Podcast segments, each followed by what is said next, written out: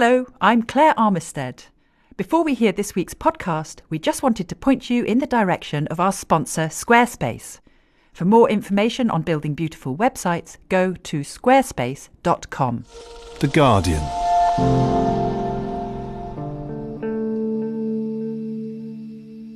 The world is a lot scarier and a lot more hopeful than I thought when I started this project. Hello and welcome to the Guardian Books podcast. This week, we're imagining the future, looking through the lens of fiction and philosophy at the transformations of the Anthropocene. That's the geological era in which humanity has begun to control natural history. We speak with the writer Claire Vaye Watkins, whose novel is set in the dusty near-future California, and hear how the real world kept catching up with her wildest dreams. Every every time I tried to come up with something that I thought was outlandish and fantastical, I would discover that actually it, it had happened. So I had to come to terms with the fact that I was writing a much more realistic book than I thought I was. The philosopher Leif Wenar, on the other hand, is imagining a global revolution, looking forward to a time when it is no longer acceptable to seize a nation's natural resources at the point of a gun and flog them to the highest bidder. A country belongs to its people. It's the people, not power, not dictators, not armed groups, who should have the ultimate right to decide what happens to the resources of the country. We begin these two visions of what could come to be in the realm of fiction. Claire Vaye Watkins' debut novel, Gold, Fame, Citrus, pictures California after environmental catastrophe, cut off from the rest of the United States by an ocean of sand more than one hundred miles wide. Luz and Ray are eking out an existence among the deadbeats and drifters evacuation has left behind, until they run into a small child, Ig. Descending the smooth, dusty pitch of the canal, she looked down at the bonfire and then beyond it, where someone had set off a bottle rocket. She saw the little puff of smoke and then heard the snap. Just then, at exactly the instant the snap reached her, so that the moment was ever seared into her memory as a tiny explosion. Something slammed into her knees. She looked down to see a shivering, tow-headed child wrapped around her legs. Luz could not remember the last time she'd seen a little person. The child was maybe two years old. A girl, Luz somehow knew, though she wore only a shoddy cloth diaper, its seat dark with soil. She looked up at Luz with eyes like gray-blue nickels sunk into skeletal sockets. Her skin was translucent, larval, and Luz had the sense that if she checked the girl's belly, she would be able to discern the shadows of organs inside. "Hi there," Luz said. The child stared unblinking with her coin eyes. "Are you lost?" asked Luz. "Where's your mummy?" The girl's forehead bulged subtly above the brow, and she pressed it now into Luz's crotch. Luz, embarrassed, tried to pry the girl from her legs, but the child clutched tighter and let loose a high, sorrowful moan. Luz went weak with pity. "Shh," she said. "You're okay." Luz patted her back then, unthinkingly, put her fingers in the child's white blonde hair, tufted like moraine at the nape. Luz managed to separate from the girl long enough to kneel. The girl squirmed to reestablish herself in Luz's lap, hinged her bony arms around Luz's neck, and sobbed. Luz held her, her dress pulled taut where her knees pressed to silt.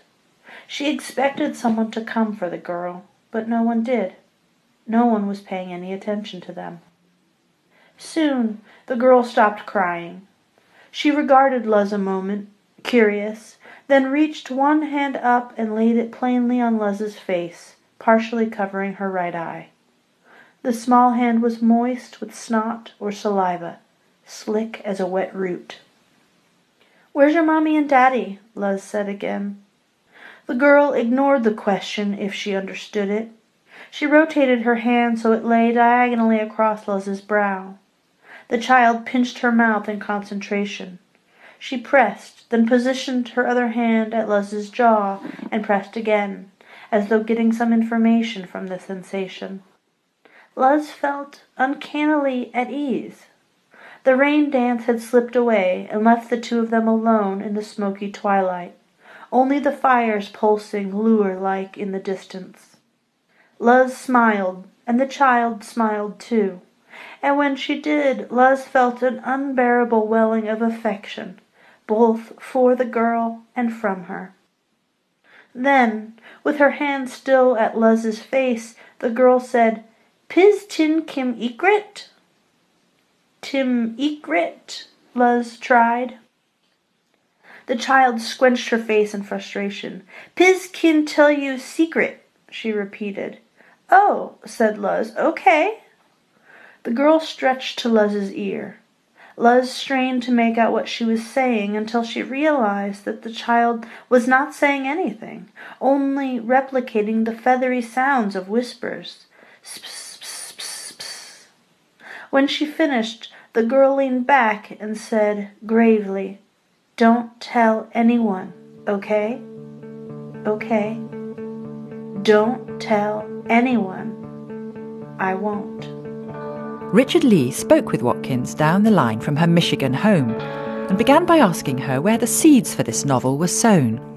Well, you know, I um, I probably had it in my head for a long, long time as a girl, at least some of the images. I grew up in the Mojave Desert, and I was born in the Owens Valley of California, which, if you just let me bore you with some California history for a little bit. Is, um, the... I'm a sucker for California history. Okay, good. The Owens Valley is used to be home to Owens Lake, but Owens Lake was drained when the um, Los Angeles aqueduct went into use. So essentially the city of Los Angeles drained the lake to continue growing and, and being a thriving, prosperous, consumptive city. So by the time I came along, Owens Lake was really just a dusty smear causing various health problems and not as lovely as it used to be, the valley, although still a very beautiful place. And I always, my parents told me the story of what was called, you know, the California Water Wars. And they told it from the perspective of the people in Owens Valley who had felt really disenfranchised and robbed of their natural resources and a part of their heritage and their identity. You know, they were a farming community and that wasn't going to happen anymore now that their water had been all slurped up. That yeah, was, as the water was literally drained out from under their feet. Mm-hmm. Yeah, and in a pretty sneaky way. So this was all kind of floating around in my head and in my family stories for a long time.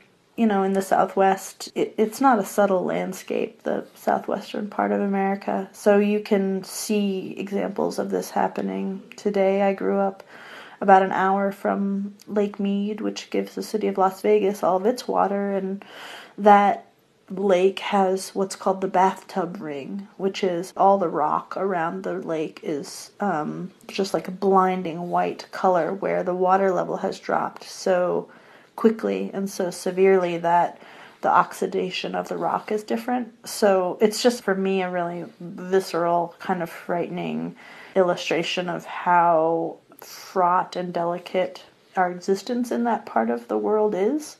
And yet there are these major cities and millions of people living there, and sometimes it seems like a little bit of ostrich syndrome going on out there. It's very tempting to suggest that it's a novel, to a certain extent, born out of parenthood or incipient parenthood.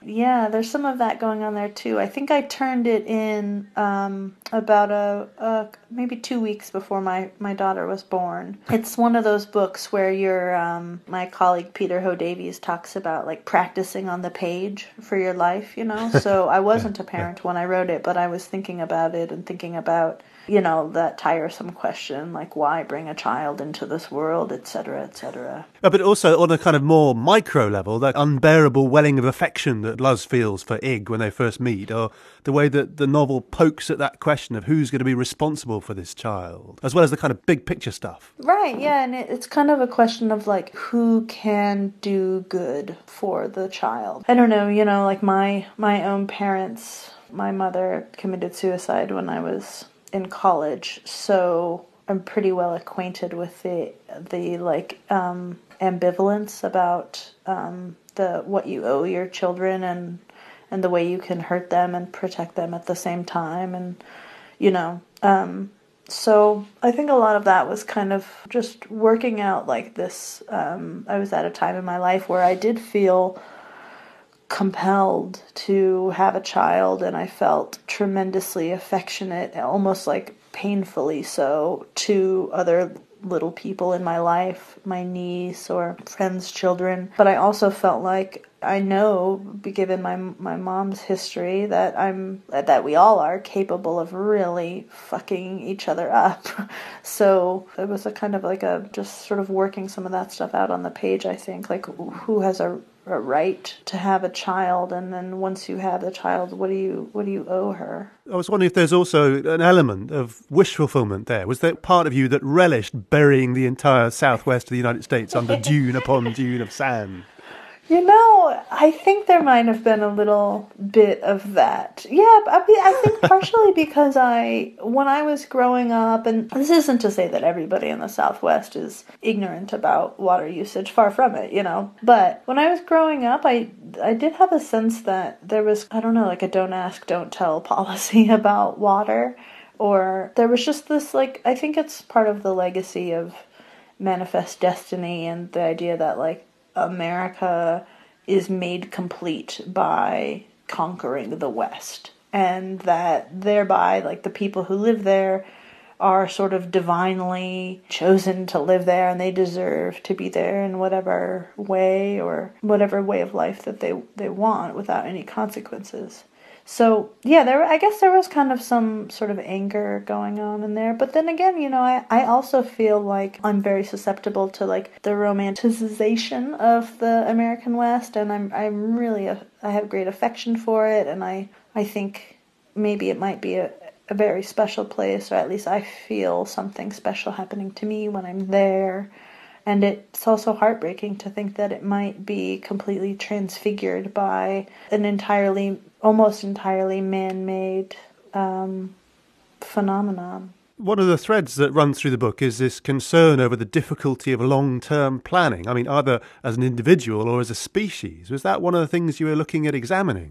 I think I was interested in um, different types of time, as in, like, geologic time, like the staggering proportion of how long it takes these Earth and these ecosystems to be made, and all of just, like, heaps and heaps of time that have gone into that. And then compared to that, something like, how long have white people lived in Los Angeles? It's just like a blink of an eye, you know? Um, it's nothing. It's no time at all.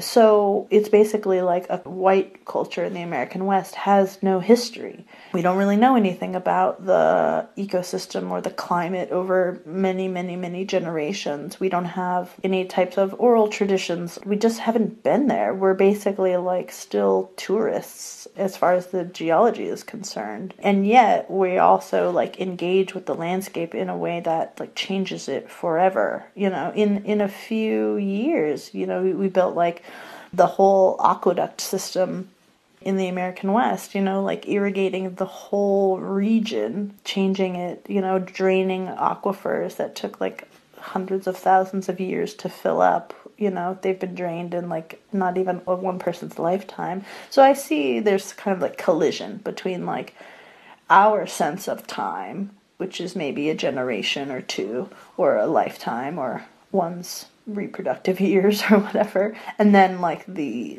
natural world sense of time, which is much, much deeper and also completely indifferent to our tiny units. It doesn't even matter, like, our lifetime. So that's what I think is kind of interesting, is the collision that now suddenly people in, say, Los Angeles or Oregon are having to reckon with geologic time. And I know it's a little bit abstract. It's a, sort of abstract to me. Is that that's what the novel's for, though, isn't it? Is making the abstract feel, in some sense, an ambition that, that we could all get behind, isn't it? Yeah, I think that, you know, that's what fiction is good at, is making us feel things that we're not actually feeling. It's a kind of spooky magic, right? That, like, those parts of our brains are actually firing up, even though we're not trudging through the sand dune or, or discovering this little baby or whatever it is. It's not so good at conveying, you know, my particular feelings about the way we, what we do to the natural world, although of course I have pretty strong feelings about that. So I didn't want to write a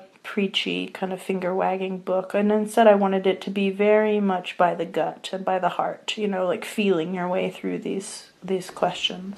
Readers of Battleborn might be a little surprised to find you setting your first novel in a dystopian near future. Did you set off intending to write a piece of science fiction? Yeah, I actually set off to write something that was much, much more high science fiction or much more like fantasy, actually. So I wanted it to be very escapist and, and only barely mistaken for our world initially.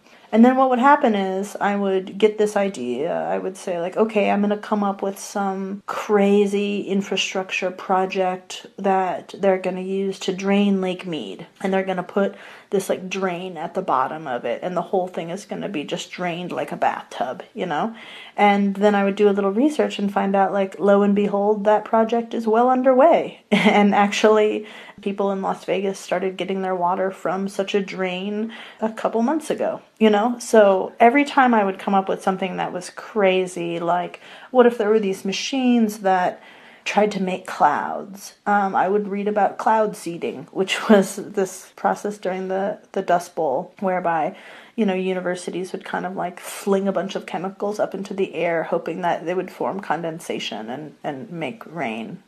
So every every time I tried to come up with something that I thought was outlandish and fantastical, I would discover that actually it, it had happened. So I had to come to terms with the fact that I was writing a much more realistic book than I thought I was, and also had to come to terms with the fact that, well, now I have to take these characters a lot more seriously than I thought I did. They can't just be like these hero cutouts traipsing across like a fun sort of like disaster porn type of landscape. This is these are actually like real people, and they want something and they love things and they can have their heart broken and they have libidos and senses of humor, and they have to worry about how they're going to go to the bathroom and how they're going to get water and all of that. So I had to take everything a little bit more seriously, I think.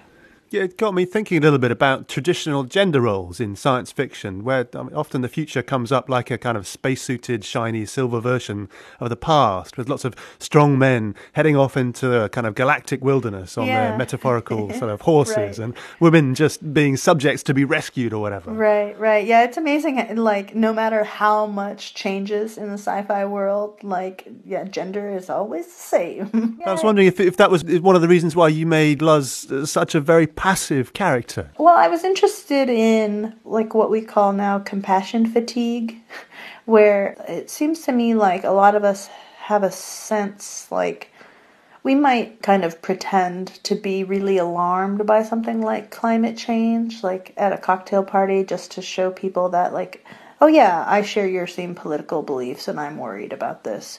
And sometimes people come up to me at a reading or something and say like, I think about climate change every single day and I'm horrified. And I just think like, really? You're horrified? Like, I am not at all. I like, I completely, I don't dispute climate change or, um, you know, its threats at all. But it's very abstract to me and it's not felt on an emotional level. And I need to like trust scientists and good storytellers who can illuminate, you know, X um, island being imperiled or images of a polar bear on an ice floe. Like, narrative is the thing that bridges the abstraction of the threat to um, like a powerful felt, you know, I actually really feel for that polar bear as much as he's become a visual cliche. So I wanted Luz, I wanted to be honest, like if I, if Luz was really active, and I mean, she's like grown up like this, like we've all We've been feeling this maybe for the past five or ten years, but she's, you know, grown up with it her whole life. So I, I, it seemed to me like the most honest approach to her would be that she would be exhausted and tired and really dispirited and feeling hopeless, you know, and all those feelings lead to a kind of passivity or a kind of inertia right? So in the first chapter, she's just napping and walking around and not doing much. And um, the big, big challenge was like, okay, how do I get this young woman out of the bathtub? Which, it, funnily enough, is not the first time I've had that challenge. My young women tend to end up in the bathtub, and then my, my trick is to get them out. It also got me thinking about the relationship between this novel and the speech you gave at the Tin House Summer Writers' Workshop. How does this book fit against your realisation that you were writing for the white male-lit establishment? That's a good question. You know, sometimes I feel like I don't have enough distance on this project to be able to really evaluate. I try to just release something, you know, once it's done and let it have like a life of its own out there.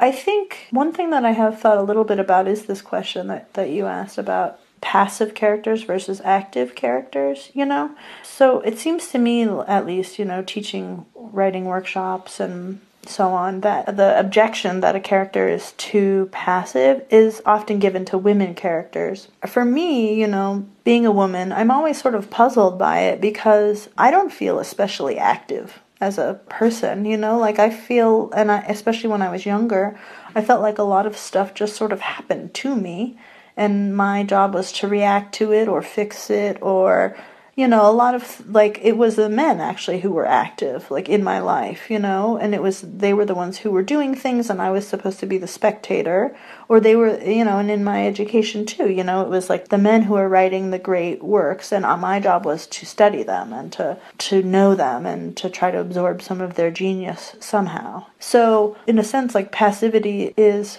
maybe for some, like, the, or the, the paradigm that, like, active characters are better than passive characters is kind of a gendered approach to understanding fiction, right? Or that, like, but then again, I say to my students all the time, you know, like, get them activated, give them more agency. But agency is like a political privilege that not everybody is given. Isn't the objection, if the objection there should be, that um, if all the stories are like that, where you have men striding around and killing things and women basically not doing very much, then this might have a relationship to the political situation in which we find ourselves and might be something that it might be worth upending, perhaps. Sure, yeah, yeah, absolutely. And so there's kind of this balance between, like, being honest about a given woman character and how much agency might be available to her or not. Are we writing the reality or are we writing the ideal? And, I mean, the good news is that, like, as a book-making or art-making culture, we don't have to choose. Some of us write the reality and some of us write the the ideal, you know, and some, and I try to do both sometimes and just sort of like make room for lots of different types of women, you know. Luz just happens to be one who is kind of, um, she's not allowed to move around a lot by her circumstances in life. And that, I think, is a, a reality for a lot of women. What I was sort of driving at is whether this is a kind of pre or a post-pandering book. I mean, in the essay or the, right, or in the yeah. speech or the essay, you sort of mm-hmm. talk about a realization that you were, in some sense, writing for mm-hmm. a bunch of old white guys. Mm-hmm. And I'm wondering if the speech was given, I think, in summer last year, and the novel right. was presumably at an advanced stage by then. I'm just wondering where yeah. the novel fits into that realisation. Yeah, the novel was done, and one of the ways that I see this pandering kind of manifest itself is what I choose to write about, or the projects that I decide are worth pursuing. So I had this idea about a couple who would kidnap a child. And it felt really small to me. And it felt really, oh, well, I would have said, like, domestic and slight and uninteresting.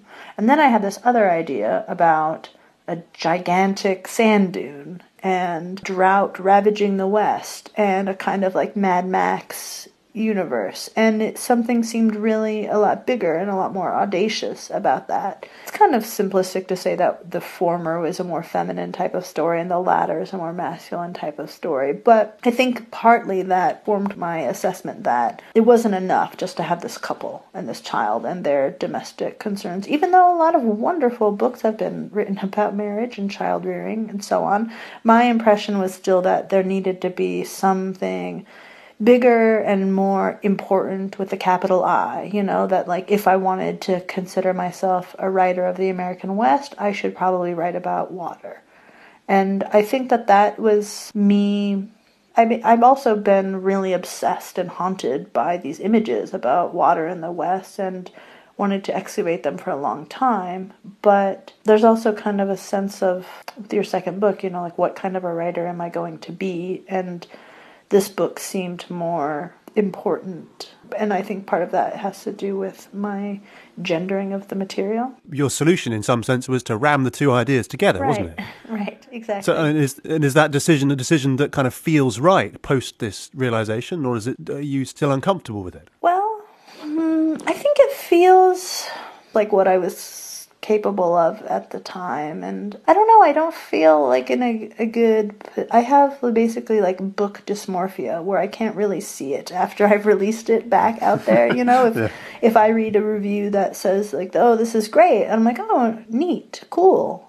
And if I if I read one that's like, this is lousy, I'm like, oh, interesting. You know, like, it could be either one to me. I can't really see my work from this vantage point. But I think I'm getting a little bit closer to being truer to what I really want to work on rather than what I think I ought to be working on to be, you know, important or to be accepted by, you know, a literary establishment of my mind. So that's my next question right there. So you've, you've had this moment of, of realization that you need to tear down the working miniature replica of the patriarchy, which you've built in your own mind, that, that you want to burn the motherfucking system to the ground and build something better. So, so what are you working on now? What are you building now? That is top secret. One of the things I have learned is to be very protective of those things that are, like, in, you know, inside, and let them be inchoate and and secret for as long as I can. The thing that I have now is I still have, I think, this kind of voice in my head that's saying, oh, well, this story about these, you know, sisters, say, is kind of slight and cute or unserious, or they're just, this is just like some manic pixie dream girl or something. And then I have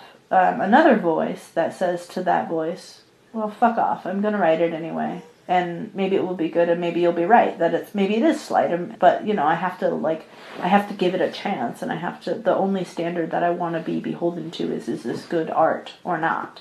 And it doesn't really have a lot to do with what some imagined or semi-imagined establishment says is prize-worthy or eternal and everlasting and all that garbage. You know, I, I'm just a lot more comfortable just pleasing myself, allowing myself to be the gatekeeper, which I, I should say, it's not as it's not as though it's like, oh, this practice in self-love and self-acceptance. I'm I'm harder on my work than anyone I know, and if I can just make myself happy with a sentence, then then that should be enough, because I'm pretty damn hard on the sentences.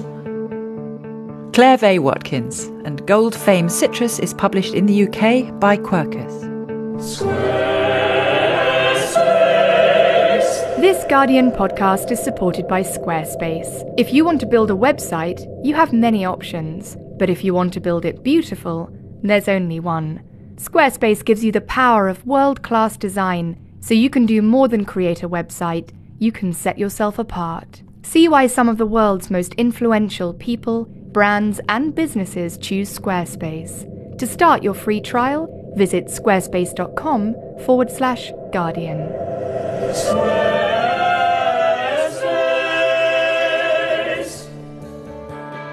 If the future Watkins describes feels all too close, the future Leif Wenar imagines seems too far away. That's because our world today is soaked in oil, from the sea of diesel that powers our just-in-time economy to the ocean of crude that makes the plastics that fill our homes. Oil means power, and oil means money, a recipe for repression that makes for misery all over the globe. But as Wenar argued when he met Richard Lee beside a disused gasometer near London's King's Cross, the first step to a fairer future is to understand the scale of the problem.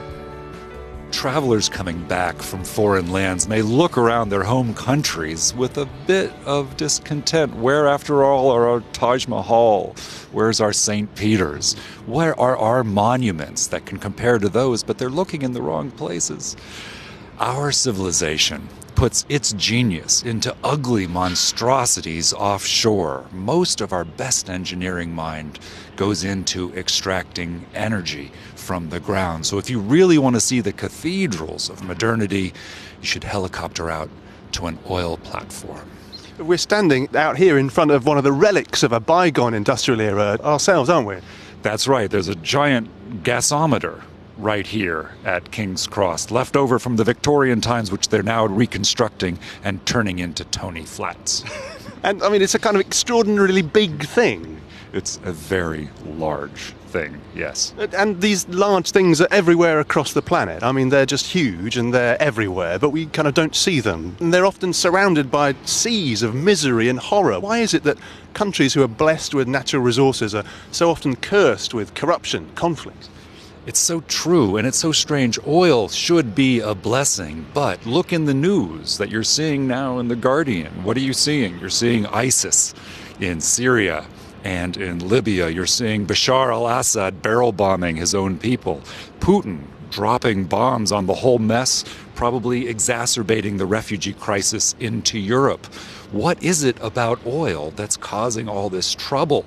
Even further back, Putin eighteen months ago going into Ukraine, Saddam, Gaddafi, the genocide in Darfur, Iranians spreading terrorism for thirty years. Even if you're as old as I am, you remember the Soviet Union surging ahead of the West in the nuclear arms race in the seventies and eighties. For all of our lives, oil has been giving the West our worst crises and threats, and that's what this book is about. So what is it about oil? What is it about this particular substance that, that means that it makes such trouble? We tend to talk about our oil companies and our leaders, invasions and so on, but this book goes deeper, beneath the headlines. It's not our rulers, it's our rules, and one rule in particular, one bad, old rule, is putting us as consumers into business with oppressive and violent men overseas. The rule essentially says, whoever can seize natural resources by force in other countries will buy those resources from them. So, for example, when Saddam Hussein took over Iraq in a violent coup, we started buying Iraq's oil from him, and then years later, when ISIS took over those same wells, the world started buying Iraq's oil from ISIS. Whoever can control it by force can sell it to us. That's the bad old law that's putting us into business with authoritarians, armed groups, and extremists overseas. And how does our link to these authoritarian regimes, how does that cause trouble over there and then, by implication, trouble back here? Well, think of all of those episodes in the news that I just mentioned. All of those armies and missiles, all of that propaganda, those torture chambers, the bullets, that's all very expensive stuff. Where does the money come from? Well, of course, ultimately, it comes from us, from us as consumers, when we pay for petrol at the station, and not only for petrol, but for anything that's made with oil, like plastic, or transported by oil, which is almost everything we buy. So whenever we go to the pump, we may be sending money to men who consider us to be enemies. And whenever we go to the checkout, we may be financing groups who are spreading ideologies hostile to our way of life. So that seems totally crazy. So where does this law come from? It's so funny, and this is such an interesting part of the story. This rule of might makes right for natural resources is a fragment of the old world of three hundred years ago. So think about international affairs back then. The whole world ran by this rule of might makes right. That was our rule even for human beings. So three hundred years ago, the world's law was whoever could control a human being by force could sell it to us. And under that rule, the European empires sent twelve million human beings through the terrible Middle Passage, where the survivors were bought legally in the Americas. Might there made right. And it wasn't only human beings. Might makes right was our rule for almost everything. So think of colonialism. If one country could dominate the people of another country, it got the legal right to rule those people. Or if one country could capture territory from another country, it got the legal right to rule that territory. Even within countries, whoever had the most power could do almost anything they wanted to the people of the country. So The sovereign could install a racist apartheid government or engage in ethnic cleansing, even genocide. All of those things used to be legal because might makes right. But now look, all of the things that I've mentioned have now been made illegal. So the slave trade, colonialism, territorial conquest, apartheid, ethnic cleansing, genocide, those are now violations of international law. Now, you know as well as I do that just because we've abolished those practices in law, we haven't magically abolished power, but at least we're on the right side of history when it comes to things like the slave trade and colonialism and apartheid, but we're still on the wrong side of history when it comes to might makes right for natural resources, which keeps on zombieing on in the twenty-first century, an unreformed relic from that bad old system. It's a principle that's so ubiquitous as to be almost invisible. Are those the, the hardest things to grasp, the hardest to change? That's right. This principle is hiding in the light. We take it for granted. It's been around our whole lives, so of course it's just something we're used to. But that's how it always is before a big moral change. The slave trade, colonialism, apartheid, all of these things were just taken for granted as morally decent and as permanent features of the universe. We've overcome all of those things. These, some of our greatest moral revolutions have been overcoming the other instances of might makes right. We can do it one more time for might makes right for natural resources. Is this the job of the academy, the job of the philosopher even, to see the stuff that's so obvious we don't see it? Philosophers look at the big picture. And I'm expecting that if you're listening to this podcast, you're a philosopher in that sense too. You want to see the big picture and go beneath the headline. Why do we keep getting these impossible foreign policy dilemmas from oil-rich countries? Why have our biggest threats and crises for our whole lives been coming from countries with a lot of natural resources? Once you see the big picture, that it's this bad old rule which is sending our money every day to the men of blood abroad, then you can see the connection that's beneath the headline and what we might be able to do to make the world a better place. So how do we fix it? Do we invade Saudi Arabia? Please, no. Look, we don't have to invade. We shouldn't invade. We shouldn't even preach. What the Saudi people do in their country is up to them. What we should say is, who rules in Saudi Arabia, for instance, is none of our business. But right now, that regime just qualifies for none of our business. We don't believe that we have a right to buy that country's oil for them just because they maintain coercive control over the country through a scheme of extraordinary violence and oppression. They don't have the right to sell the oil to us from our own principles. We should change our own laws to line up with our own principles and say we're going to taper off all imports of oil from Saudi Arabia and other authoritarian countries. Until they kind of behave. The modern principle to replace might makes right for natural resources is already in place, it's already widely believed, and it's nothing other than one of the deepest principles of British political life, which is that all countries should belong ultimately to their people. A country belongs to its people. It's the people, not power, not dictators, not armed groups, who should have the ultimate right to decide what happens to the resources of the country. If we changed our laws to align with that principle, we would just say we're not going to buy oil or other resources from any government until we can see that they are minimally accountable to their people. Until the people can understand what's happening to their resources and where the people could say no to what the government is doing without fearing for their safety or their lives. It seems so very, very obvious. And, and I mean, commentators have been warning of the dangers of the West's dependency on oil and these kind of regimes for years. So why aren't we already doing it? Part of it is we just haven't seen the big picture. And part of it is the transition actually will be challenging. So it's true that the Saudis are now our allies, as earlier the Shah of Iran was our ally, as it says earlier Saddam Hussein of Iraq was our ally. In the short term, it's always easier to go with business as usual, as we've already known it. But everybody who can see the Middle East and North Africa sees that it's destabilizing. Look what's been coming up in the pages of The Guardian for the past eight years.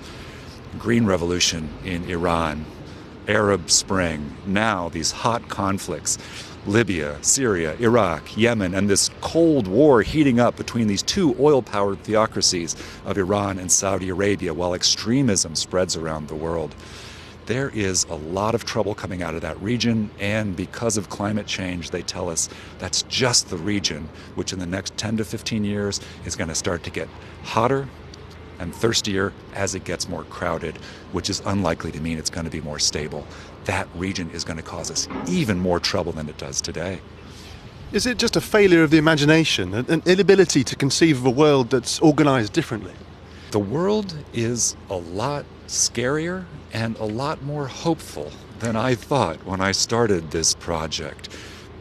Doing this research, it's become clear again and again that what seems like impossible political changes happen all the time. So, to take an example from right here in London, in seventeen eighty-seven, twelve Quakers met about a mile from where we're standing and took an impossible oath that they were going to end the Atlantic slave trade. It was an impossible task because at that point the British elite were thoroughly entwined in the slave trade. The mayor of London had been the largest absentee landholder in Britain. Slave trade gave Britain its first millionaire. Barclays and Lloyd's were heavily involved in lending money. It was a giant part of the British economy, five percent of G D P going on slave-grown sugar alone, hundreds, thousands of jobs for sailors and shipbuilders and coopers and ironsmiths. The whole British economy was running on the slave trade, and these twelve Quakers said it had to stop. And they and their allies campaigned, and they talked. And eventually they convinced the people, and especially the women of the North, that this was a trade that could not be sustained. And the people of Britain marched and voted and petitioned and boycotted for decades until they convinced their leaders that the slave trade had to be ended, and they did. Finally, they got themselves out of business with this moral horror. It seemed impossible, but they did it. Is this a job, this idea of imagining a new world, is this a job for fiction writers, for novelists? It could be, and part of the challenge of this book is to come up with the stories of the disasters and the suffering and the injustice that the natural resource trade today brings, and to make vivid to people what kinds of men we're in business with and what kinds of moral catastrophes they are causing, and how that violence always ends up sloshing back onto us. The story is there in the big picture. The book tries to make it vivid, but I can just tell you, the most vivid way to see this story is to pick up today's Guardian, look at the front page, look at one of these disasters coming from an oil state, and then ask yourself, how much of the money for the guns and the bullets and the bombs is your money that came out of your pocket for something you bought last year? And think of the next thing you're going to buy today. How much of that money that's coming out of your pocket today is going to go back to the Middle East and North Africa and cause more moral crises tomorrow? You've put your finger on what is, I think, a dilemma for what you might call dystopian non-fiction. To make the problem seem urgent enough uh, that it demands the reader's attention, you have to make it seem so terrible that any solution you might offer is, seems paper thin. Is that a balance you struggled with? Making the problems vivid is not difficult. These stories just spring off the pages of the newspaper. The question is, can we believe that the solutions are there? And I have to tell you how optimistic I am that the solutions are there. Think about your lifetime. How many impossible political changes have happened in your lifetime? If you're as old as I am, you'll remember communism seemed to be permanent until the Soviet Union fell without a shot being fired.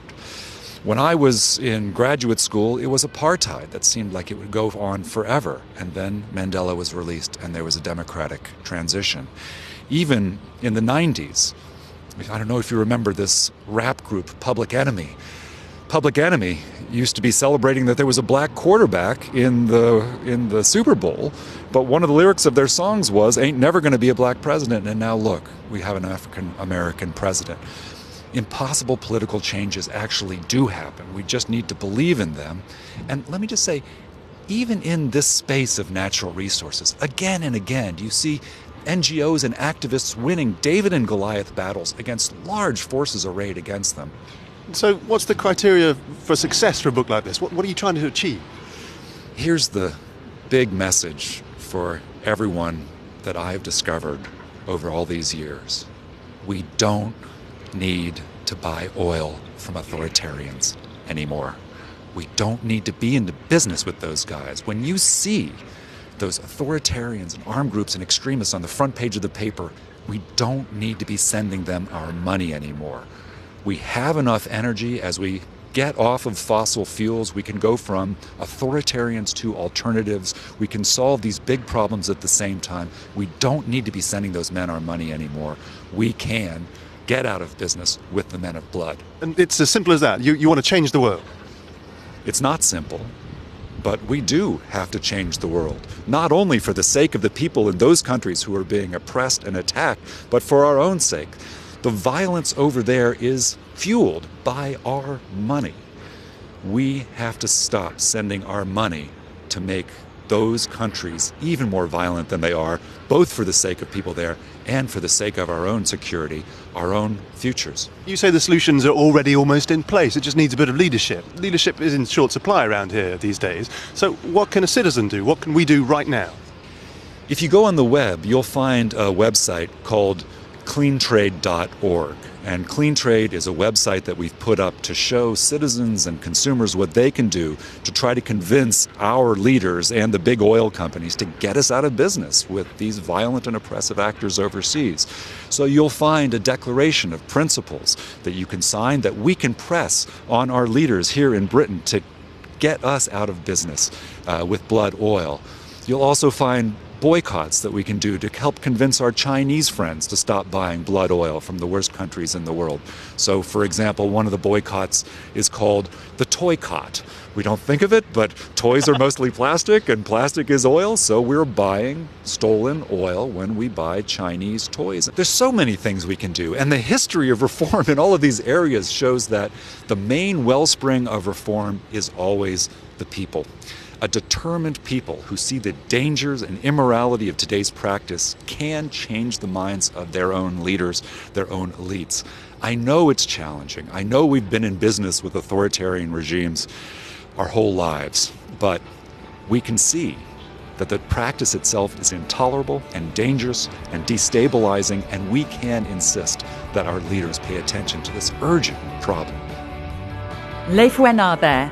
And Blood Oil, Tyranny, Resources and the Rules That Run the World is published by O U P. Thanks to him, to Claire Vaye Watkins and to Richard Lee. Next week we'll be exploring how literature can shed light on music and the visual arts. But if you're after more literary discussion in the meantime, you can find us online or install us on your smartphone by searching for Guardian Books Podcast. Until then, from me, Claire Armistead, and my producer, Susanna Trazilian, thanks for listening and goodbye. For more great downloads, go to theguardian dot com slash audio.